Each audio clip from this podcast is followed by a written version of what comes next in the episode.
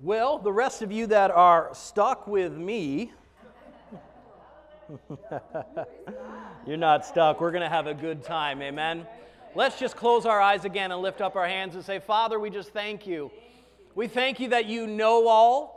You know exactly where we've been this week. You know exactly what's been on our hearts, and that we thank you that we can draw on you, Holy Spirit. And you get to us exactly what it is we need, the encouragement we need, whether it's a, something that Pastor Jordan speaks this morning or whether it's something you just speak quietly to our hearts. We thank you that you always show up and supply. We thank you that you are just so good. So good. And so, Holy Spirit, we just release you to do the work that you were commissioned to do. We thank you that you are the great teacher, you are the comforter, you are our standby, and whatever we need, we can just draw from you. And so we thank you for that right now in Jesus' name. Amen and amen. Well, how's everybody doing this morning? Woohoo! Well, Christmas has exploded in here already. You know, I've been seeing like all over the internet, everybody's starting Christmas so early this year. And I think it's because there's so much has happened in this year. People are like, I just want a, something comforting. I just want something hopeful. You know, I just, I just want a, a good, happy season. And so they're just letting Christmas explode. Like on November 3rd, I came home from work and I, I came in the door and I said to my wife, I'm like, oh, Christmas has vomited in here already. I'm like, it's only November 3rd. You have to wait until after Remembrance Day at least. And so she held off decorating the tree until then. Uh, but it's going to be a good season. You know, whatever the enemy tries to steal, it says that one, one who is stole, steal, caught stealing has to repay seven times back. And so, whatever the enemy tries to steal, you say, No, you can't steal no more, and you must repay. Amen? Well, last week we wrapped up our series on the end times, and I had a lot of fun with that. We were preaching on Jesus gathering his church back to himself into heaven. We were talking about the party, the marriage supper of the Lamb that's going to take place in heaven, you know, the millennial reign of Christ, you know, then heaven and just how awesome it, it will be. And the, the thing that stuck with me personally about what we were sharing last week was the quote from Spurgeon where he talks about it will continue on forever and forever. That it will continue forever in, in length of time, but it go forever means to get better with intensity. You know, when we step into heaven, it's going to be awesome. It's going to be an amazing time, but that's not the end of things. It just does not become same old, same old every day forever. Things only get better when you're with God. And so we have an eternity to begin to know Him in different ways and to understand everything that He believes and everything that He has done. And you know, it's just going to be just such an awesome time. But you know, one of the great things about studying the things about the end time is if you think about Jeremiah 29 11 for a second here, what did God say? He said, For I know the plans that I have for you. They're plans for good, they're not for evil, and they're to give you a future and a hope. You notice the, the order that he puts it in. If you don't feel you have a future, you know what begins to happen? Hope begins to diminish. And so when we talk about these things, the, future of the church and the future of you as the, body of Christ, hope should rise up. There should be a confident expectation. But if we plug that even right now into our lives here on earth, you need to understand that God has a good future for you. And so if you're feeling like you're got to a place where you are hopeless and hope is begin to diminish, spend some time thinking about the good future he has for you. And you will find hope will begin to rise again. But when we talk about this, you know, most people let their, their expectation for their hope, uh, for their future, and the hope that they have be based, based upon the feelings that they have right here today. And you know, your feelings can lie to you. You know, feelings are not there to validate your experience, they're there to, to enhance your experience. But just because you're feeling something doesn't mean it's true. You can feel that someone hates you, but they may not. But your perception of them can make it seem that way. And when you have that feel, take on that feeling, you know, it begins to boil and more and more. And before you know it, you act as though that person hates you or they have something against you or they, they're holding something over you and they may not even know you're even thinking of them. They haven't had a thought about you in years. You know, that's the thing about the world. We often think that people think more about us than they actually do. Most people think all about themselves, and that's about it. So your feelings are fickle. And what these really are, these are heart issues. And one of the themes that has been really dominant in this second half of 2020 is the heart. And it was woven all through our, our series on the end times, and we did a series on it right before going in there in September and October. And the heart is a very important thing to talk about because it's something that you are in control of. Nobody else gets to determine what goes on in your heart. That's you. That's your job, your business. And so I want to circle back this morning and I want to talk some more about the heart because uh, the more you open up the Bible, it just, there's constant, constant talk about the heart. And you know, in context of talking about the end times, you know, Jesus said in, in Luke 21, said that men's hearts will fail them for fear. And there's a duality there in that verse. Yes, he said people are going to lose breath and physically die because of the fear. You know, heart attack rates are going through the roof. You know, the people right now are, are hurting. They are, they're hopeless. They've been locked in their houses. Suicide rates are going through the roof because they're afraid of what they, they can't face tomorrow. It says men will, men's hearts will fail them for fear. But you know, there's also a dual side of that, whereas your heart and how you approach the situations of your life, you can allow that to become corrupt and begin to view what you're about to do next through an unhealthy heart view. And so when we talk about feelings and we talk about the hearts, you know, there was a, there was a quote that came up in my heart this week that I really like from A.W. Tozer. And he was a, a famous Christian author, wrote many books. He was actually from the Christian Missionary Alliance, which this church building used to belong to a Missionary Alliance church before we purchased it. But he, he actually spent his final days in Toronto. And one of his famous quotes is that God is more concerned with the state of people's hearts than with the state of their feelings. Because as I said, your feelings can lie. God cares about what is in your heart. And right along with that, John Piper has a famous saying, and I don't agree with a lot of what John Piper says, but this is a great quote. He says, My feelings are not God, God is God. My feelings do not define truth, God's word defines truth. And my feelings are echoes and responses of what my mind perceives. And sometimes, many times, my feelings are out of sync with the truth. And when that happens, and it happens every day in some measure, and isn't that the truth? I try not to bend the truth to justify my imperfect feelings, but rather I plead with God purify my perceptions of your truth and transform my feelings so that they are in sync with your truth. And so the first step is always evaluating yourself and saying, What is true? And there is nothing more true than the Word of God. So if how you feel and your perspective of the future looks different than what the Word of God has said about you, it is not a true feeling and a true perception.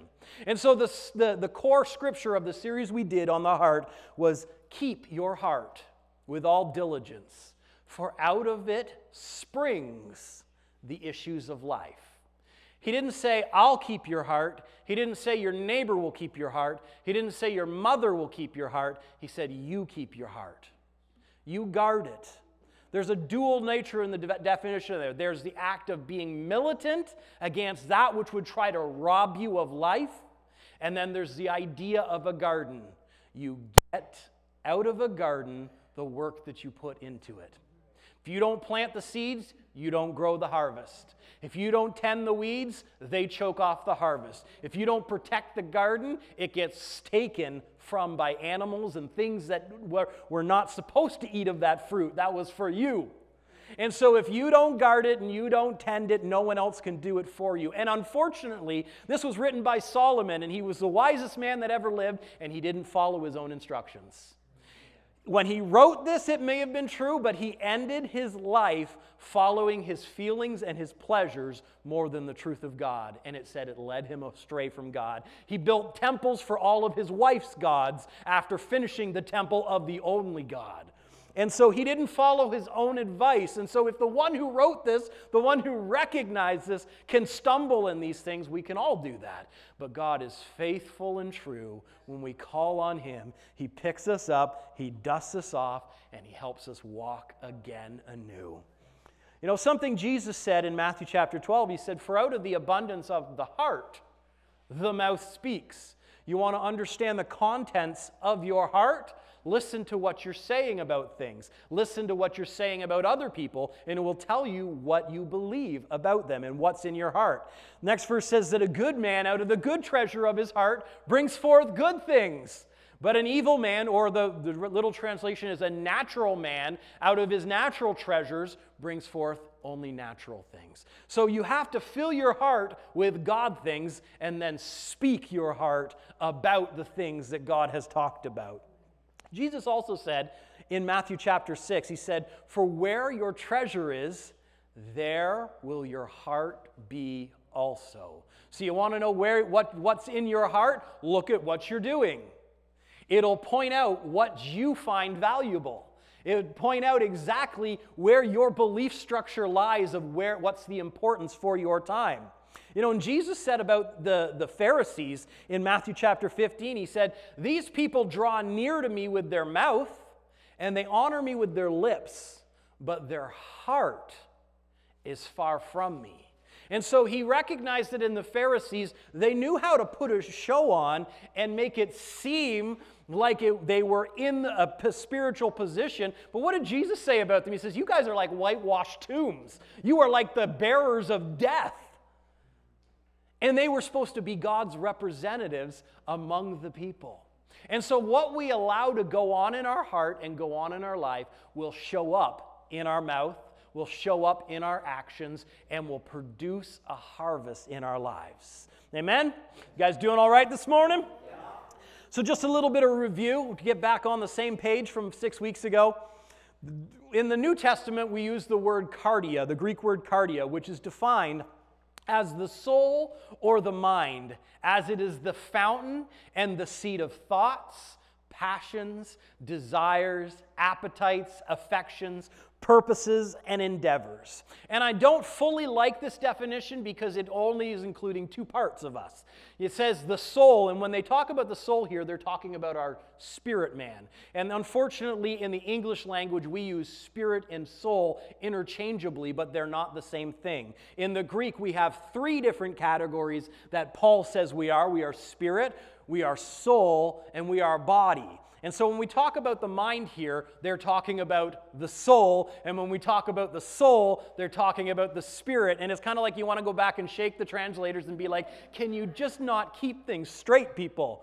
And it, unfortunately, it happens in many different topics in the Bible where they just, it's like they they did it with an imperfect understanding of what they were doing. They did the best they could with what they were working with. And as time goes on, we know things and we adapt.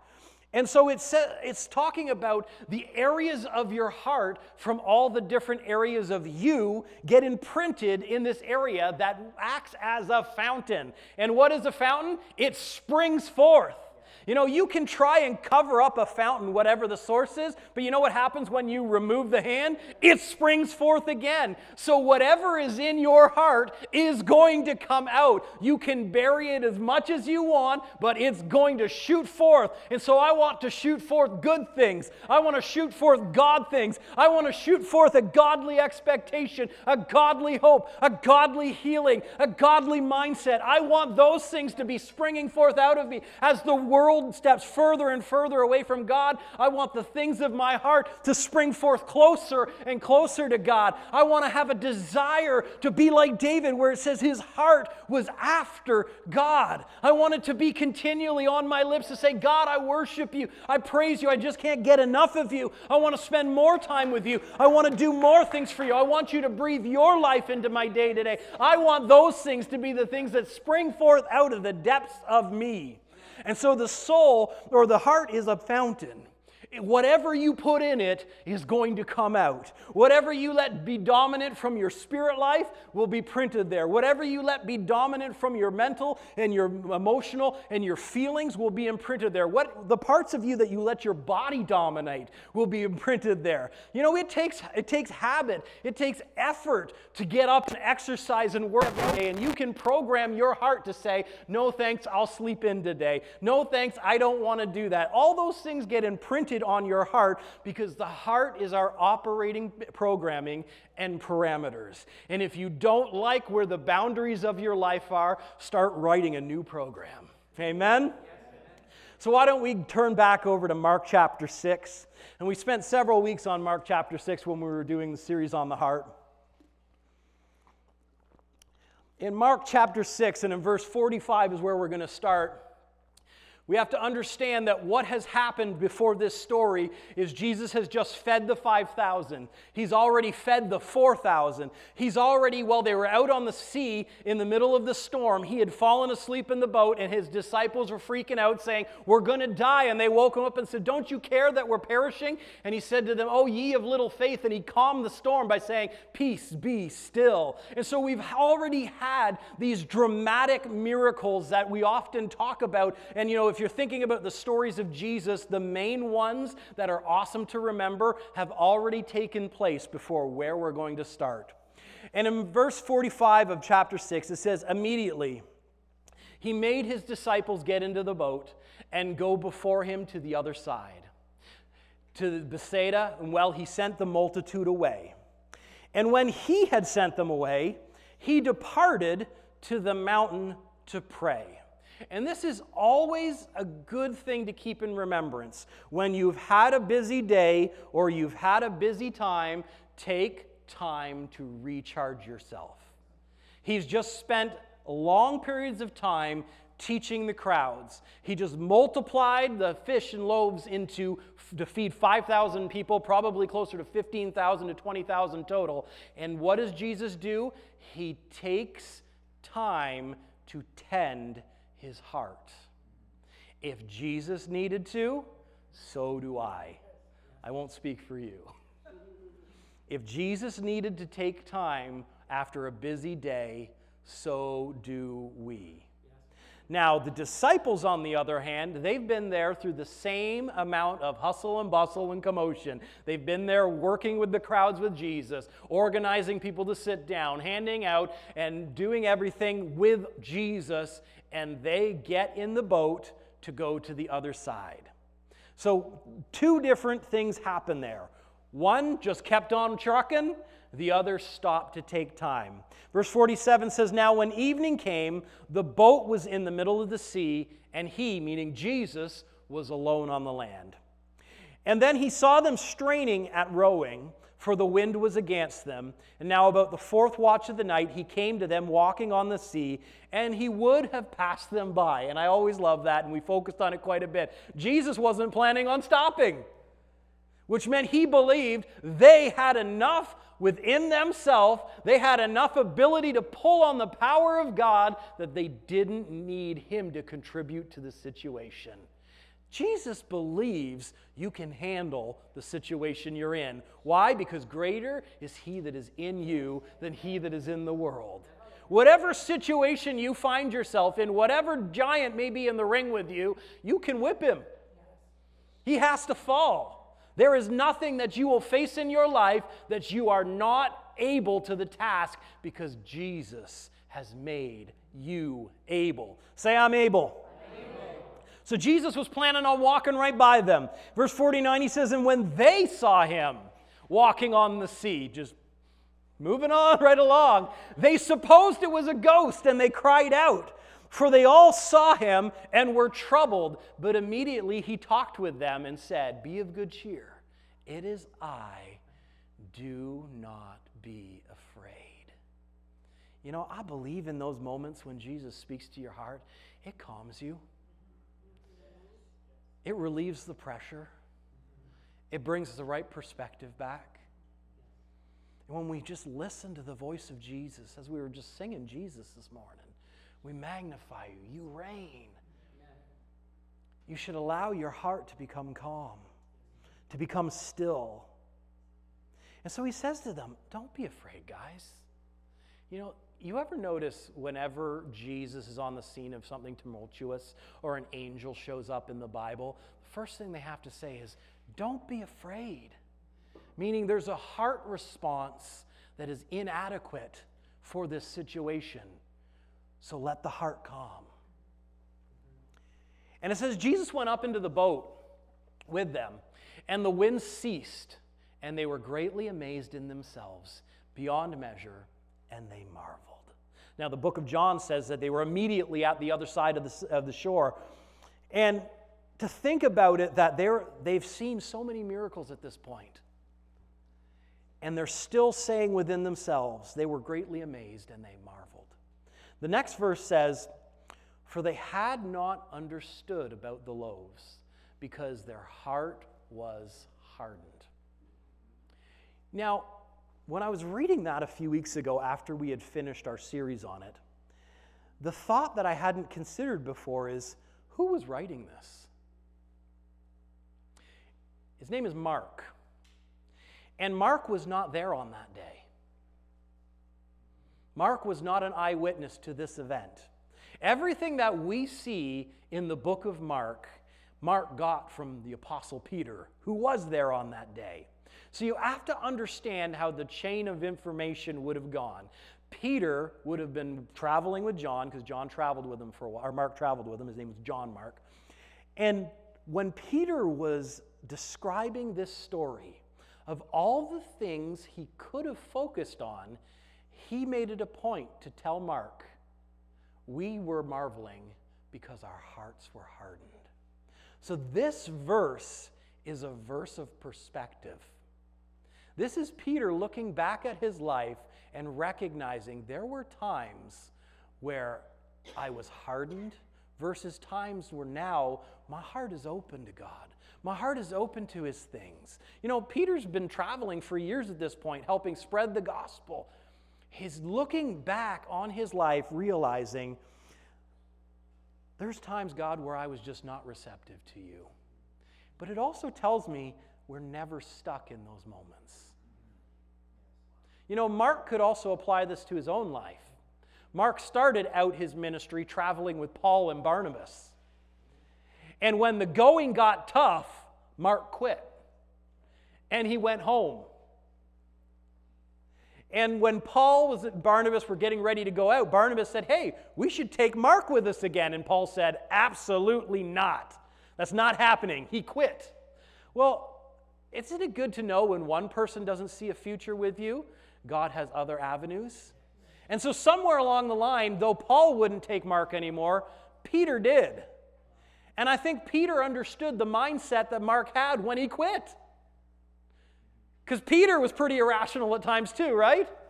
At one moment, he's telling Jesus, You're the Christ, the Son of the living God. And then Jesus said, Well, we're going to go to Jerusalem and they're going to kill me. And he says, That's not going to happen, Jesus. And he took him aside and he rebuked him. So, if anybody can understand an irrational point of view, it's Peter. And Peter was exactly what Mark needed because there was times where Mark had hardened his heart and walked away from the cause of Christ. But whatever situation you've been in in the past, you're not stuck there. And so I believe that this scripture was put in there for a purpose to speak to people that are in our position, realizing that this way may be how you feel today. Keep walking with God. Let Him soften your heart and change your perspective. The Amplified says, For they failed to consider or understand the teaching and the meaning of the miracle of the loaves. In fact, their hearts had grown callous, had become dull, and had lost the power of understanding because what you allow yourself to consider shapes the responses of your heart. What you consider, you'll become sensitive to, and what you neglect, you'll become hardened to. So, this story is not just in the Bible to be a cool story, though it is. Jesus walking on the water say, Hey guys, it's in here as a, it's speaking to me today. It's speaking to my heart that if I can have a hardened heart, there is a cure for the hardened heart. And so that's what we're going to talk about this morning. We're going to talk about curing the hardened heart. And as I was thinking about the idea of hardened heart, you have to understand that just because you're hardened in one area doesn't mean you're hardened in all areas. There can be areas where you are fully open to God's provision and God's timing and miracles in your life, and other areas where you won't let Him touch. And I was thinking about it, it's kind of like, you know, I like pudding, and I I've always liked pudding. But you know what happens to pudding? That top layer begins to harden a little bit compared to what's underneath it. It becomes a little rubbery. And so when I open up a thing of, of, pudding, I eat the hardened part off first because I know why not get the worst out of the way? And so it kind of annoys me when my wife sits down and grabs a spoon. She just like digs right down to the bottom and just goes. And it's like, ah, oh, you've wrecked. I was saving the best for last. But the point is, the top may become a little rubbery. Maybe some events have happened in your life that have caused you to harden a little bit. That doesn't mean you are hardened to the core and that there's no hope for you. We all have hurts. We all have situations that we can gone through. But you know what happens? You just stir that rubbery part in and it disappears. Because what you focus on, what you consider, will soften, and what you neglect will harden. So let's turn over to Matthew chapter 17. How's everybody doing?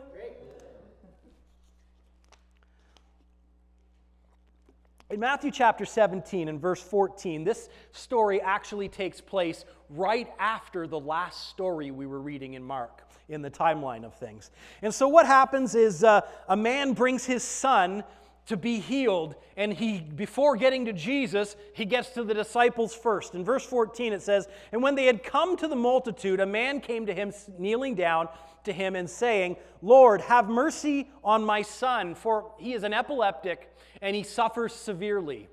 For he often falls into the fire and into the water. And so I brought him to your disciples, but they could not cure him. And then Jesus answered and said, Oh, faithless and perverse generation. He gets a little bit of a rebuke for his disciples. How long shall I be with you? And how shall I bear with how long shall I bear with you? Bring him here to me. And Jesus rebuked the demon, and it came out of him. And the child was cured from that very hour. And then the disciples came to Jesus privately and said, Why could we not cast it out, and this should be a celebratory scripture. You want to know why?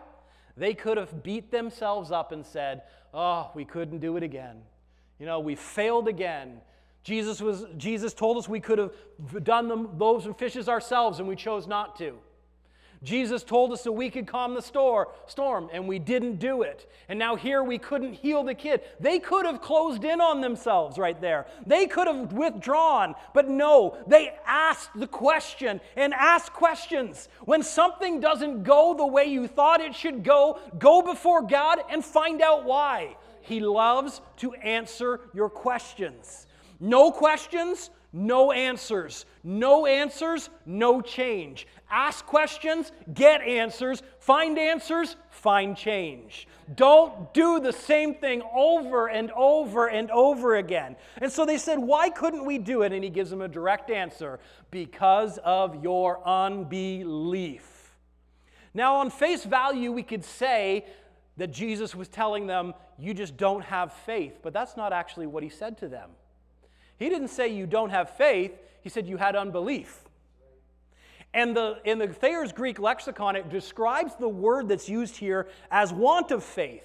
And it's shown in action of withholding belief in a divine power or in a power and promises of God. So it's not that they did not have faith, they were not using it. And we see this the same in the first time Jesus calmed the sea when they woke him up and he said, Peace be still. He said, O ye of little faith, which the literal translation is, How come you, having faith, use none? And I want to tell all of you this morning as a reminder you've got faith. You've got what you need to believe. And Jesus said it doesn't take much. Because Paul told us, For I say through the grace given to me, to everyone who is among you, not to think of himself more highly than he ought to think, but to think soberly, as God has dealt to each one the measure of faith. You've got what you need. And so the situation with the disciples with their unbelief is that they were not using faith, they were putting faith in something else. And faith and unbelief can exist in your heart at the same time. Don't believe me? Let's prove it out. Back to Mark 9, in the same story we're talking about, Jesus said to them, This is the interaction with the Father.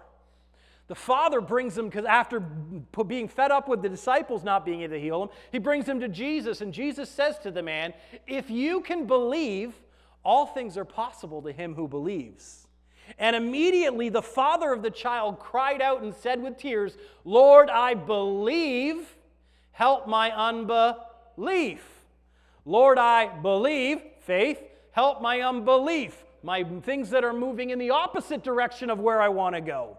We also see this when Jesus deals with the ruler of the synagogue who his servant was at home dying. He comes to Jesus and says, Will you come heal him? Jesus says, Yes. Jesus gets distracted along the way. The woman with the issue of blood happens, and then people come from the house and say, Don't trouble the master any longer. Your servant's dead. What was Jesus' response? Don't be afraid, only believe. Meaning, faith and unbelief can exist in your heart at the same time, but you want to know what? The one that you feed wins. Here's what happens you've got faith and you've got unbelief, both pulling in opposite directions in the same situation. You know in your mind that God says He'll heal all your diseases, that by His stripes you are healed, that He'll supply all of your needs according to His riches and glory. But on this side, you're seeing, my body hurts. It just doesn't seem like there's any change. I don't know what's going on with these bills. I just can't ever seem to get ahead. And they're pulling against each other. But what happens when you remove one? It moves in a quickly in another direction. So when you remove the unbelief, the unbelieving words, the unbelieving thoughts out of your heart, things begin to change quickly. Vice versa, when you begin to remove God's perspective out of it, you begin to move quickly in the other direction and you begin seeing things that you don't want in your life, but you hold higher faith in over what God has said. So the one you feed will win, and the one that you neglect will have to withdraw from the situation, and you'll begin to see miracles in your life like you haven't before. Amen? So, back to Matthew chapter 17, verse 20. Jesus said, It's because of your unbelief. And so, we told you back in that series that unbelief is the leading contaminant of a hardened heart. Unbelief is the leading contaminant of a hardened heart.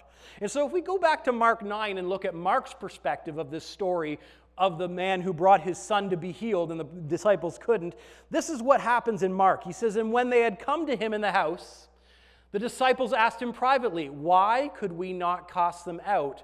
And so he said to them, This kind can come out by nothing but by prayer and fasting. Why is that in there versus the other one? Because the solution to unbelief is to focus on what you should believe and God because what you consider, you become sensitive to.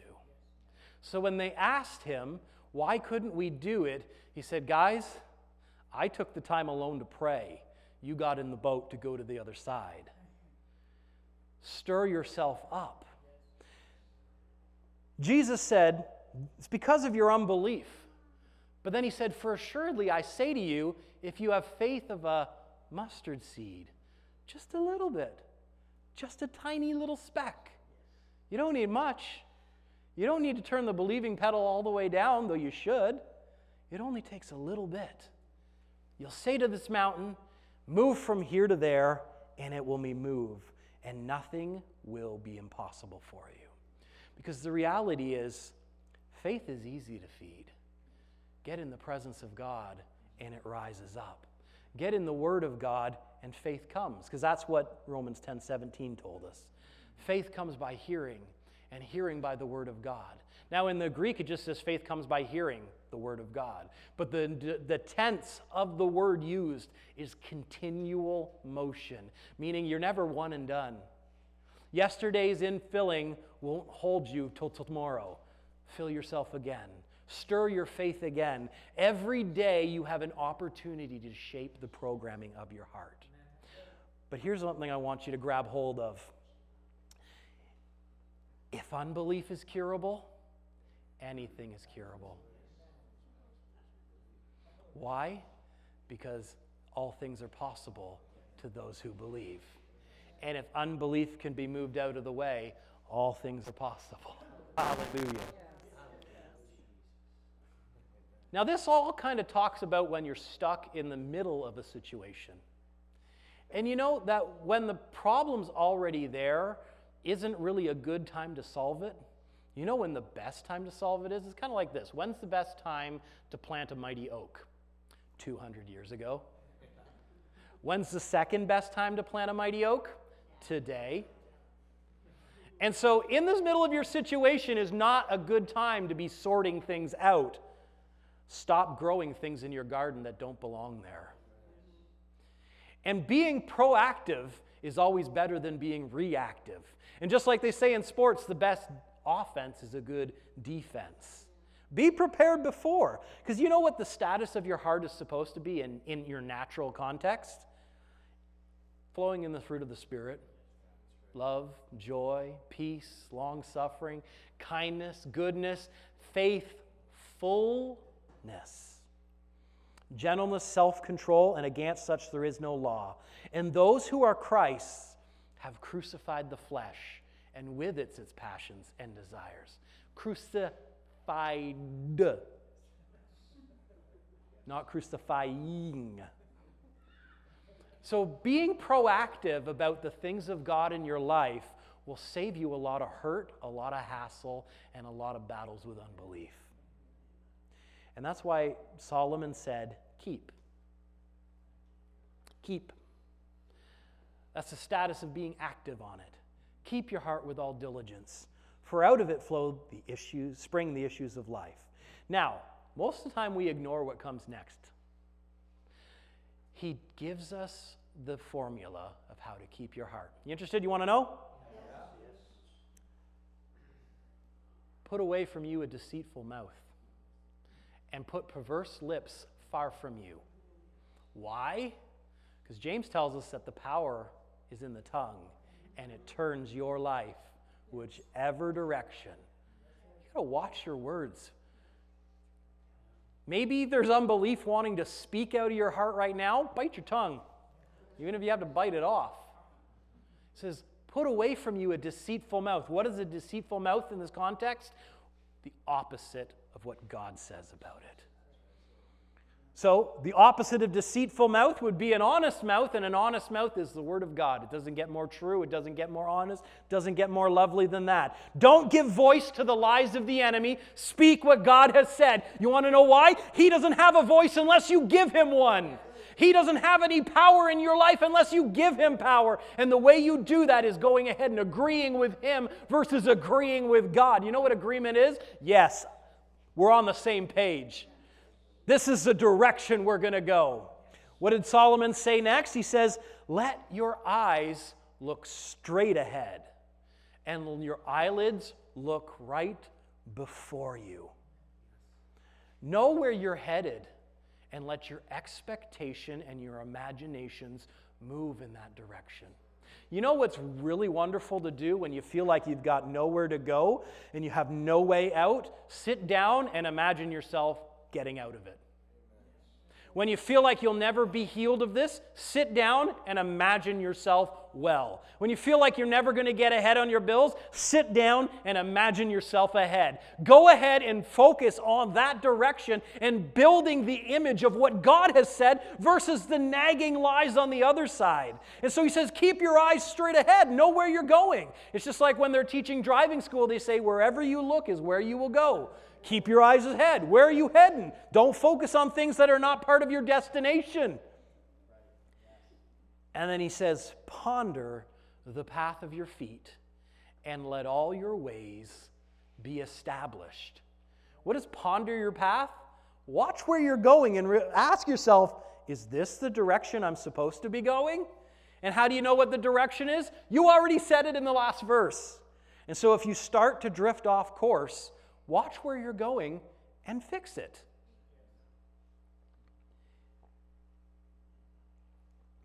Keep your heart with all diligence, for out of it flow the issues of life. They spring out. Whatever you've kept will spring forth. The most important thing, though, that we can ever put in our heart is Romans 10:10 says, "For with the heart one believes unto righteousness." Let yourself be established in the work of Jesus, and with the mouth confession is made unto salvation go ahead and declare Jesus in your situation.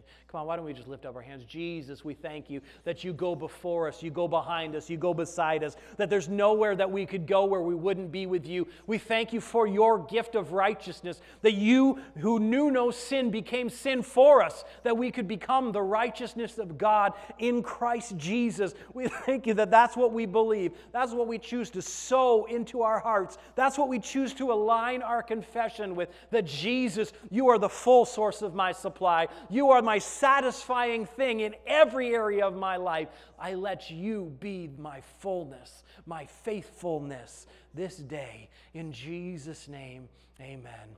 Maybe you've been watching us this morning via the internet and you haven't even made Jesus the Lord of your life. That scripture gives you the solution that you need. Believe in your heart and speak with your mouth. So, church, we want to pray with these people right now. Say, Father, Right now, I believe that you have made me righteous by the work of Jesus. So I receive his salvation and I choose to walk in a new direction. In Jesus' name, amen. And if you prayed that prayer with us this morning, we would love for you to get in contact with us. We'd love to get some resources into your hands and get you hooked up with a good church wherever you are. If you're in the Smith Falls area, we say, Welcome home. Come on and get hooked up. God has great things for you. And that includes you guys too. God has great things for you. Don't let the garden of your heart rob you from them. Tend the garden, keep it and see change. Pastor Robin? Amen. Well, it's offering time. Yeah, it's time to sow some seed, Pastor said. So, several ways you can give.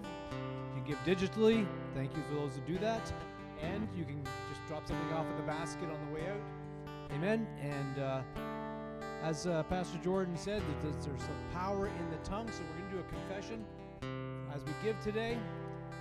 As I tithe and give offerings, I'm believing the Lord for souls and more souls, jobs and better jobs, raises and bonuses, benefits, sales and commissions, favorable settlements, estates and inheritance, interest and income, rebates and returns, discounts and dividends, checks in the mail gifts and surprises, finding money, bills decrease, bills paid off, blessings and increases.